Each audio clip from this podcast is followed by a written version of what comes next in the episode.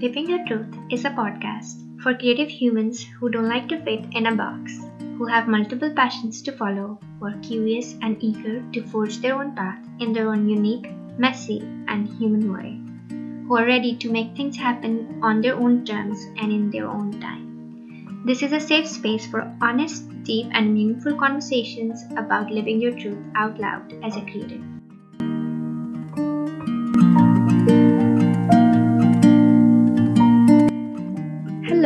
Welcome to another episode of the second season. In this series, I'm sharing lessons that I've learned so far in my creative journey. I hope it makes you feel less alone and more hopeful. I hope it inspires you to keep going, keep showing up, and in building a creative work and life practice that works for you. Okay, so let's talk about our good old friend fear today. We all feel afraid from time to time. Fear especially comes up when we are trying something that is out of our comfort zone, something new that we haven't tried before, something that we are not used to doing, something that requires us to take a leap, something that makes us feel vulnerable to embarrassment, hurt, or failure. Our brains are wired in a way to keep us feel safe at all costs, no matter what. This fight or flight response was developed in the early stages of our evolution as conscious beings. It was necessary to keep us safe out in the wild. The circumstances have changed so drastically since then, but this way of dealing with the unknown or uncertain comes up hasn't changed much. It comes up every time we try something new. I don't think there is such a thing as fearless. You can fear, comma, less, but you can't totally be fearless. This is the lesson that I've learned that you will feel the fear, but you must do it anyway. That is the only way through. If we sit around and wait for it to pass, wait for a time we, when we won't feel so afraid anymore, when we will feel ready, we might be waiting forever. We will always feel afraid, but I think here we also need to be mindful of our comfort zones and stretch them little by little and build that confidence and courage to keep going brick by brick. I was thinking about the things that I count as milestones or achievements in my business. Everything that I've done so far that I'm really proud of, I did it feeling afraid, scared, so scared. Teaching myself how to make a website, writing a consistent newsletter for more than a year and a half, starting to write and share on my blog, sharing things on Instagram, showing my face on Insta stories, sharing what I had to offer, my services on these platforms, inviting people over for group programs and for coaching and building communities, and getting my first clients, my first coaching clients, starting this podcast, asking people to come have a chat with me on this podcast and share their stories.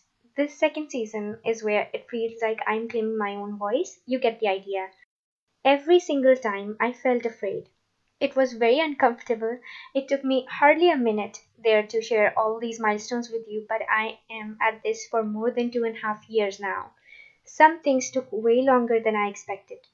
I had to wrestle with my fears to start showing up, sharing my voice and my story and my work and my services. I'm not talking about faking it till you make it. I'm talking about being in conversation with it being in conversation with your fears, being really honest with yourself, and taking small steps and collecting evidence along the way that it is possible for you to do this. It is possible for you to show up despite feeling afraid. It is possible for you to feel confident while you do that. I'm not even talking about big things only. It can be applied to big things, but it, can be also about small things that has big impact in your personal life and your creative work. The one outstanding example from my journey is this podcast. I have had this idea for more than two years before I launched it in November 2019. I certainly was feeling that fear at that time a lot more. What kept me from taking action and making it happen was the same fear of the unknown.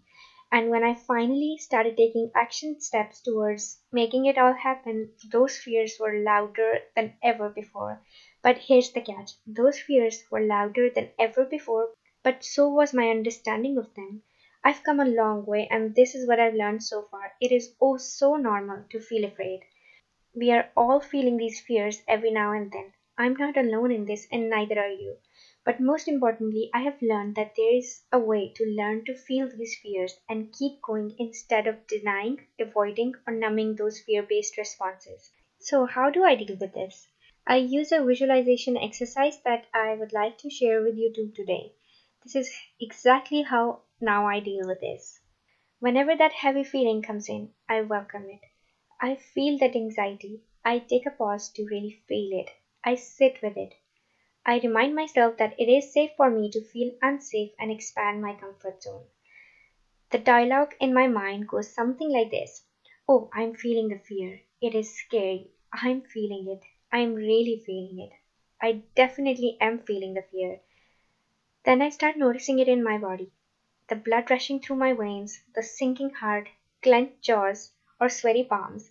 I simply sit there and acknowledge it all. Simply acknowledging it and allowing myself to feel it holds space for me to visualize some place where where I am in control of it. I picture myself standing with arms wide open. I let myself feel the air gushing through my hair I can feel that chill in the air and on my skin, and my arms are wide open to embrace whatever it is that is waiting for me on the other side. If anything this journey has taught me is this the moment the pain of, oh, what it could have been, feels greater than those worst case scenarios in my head, is the moment when real action starts taking place. I find myself asking these questions How will I show up if I was no longer afraid? what would that look like? And I take a note of that. I take a note of that and see what's possible for me in that list to put into practice. Small steps towards those big dreams and all those while feeling oh so afraid but doing it anyway. I wasn't always like this. I used to hide away and convince myself that it wasn't worth the pain. It wasn't for me. It wasn't for people like me. But now I know it is so worth it. It is so worth taking those leaps. Your voice is needed. Your story matters. Don't let those fears stop you from sharing that. Feel them, share them, find support, reach out, trust yourself, and take that leap. Consider this episode as a gentle nudge to reflect on the things you have been consciously or subconsciously avoiding to take that leap. I hope this was helpful for you, and if you would like some one on one support in figuring out your very own version of your creative work and life practice, please do get in touch. Come on over on my website and have a look at the packages that are available.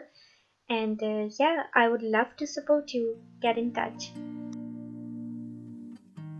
Thank you so much for listening to the podcast. If you'd like to ask me a question, you can connect me in one of these two ways. You can sign up to my fortnightly letters or you can connect with me on Instagram. I'm at Hira SMF, H I R A S A H M E T. And lastly, if you have a friend who might enjoy listening to the episode, please share the link with them or share it in your stories. And until next time, I hope you keep working towards building a creative work and life practice that works for you.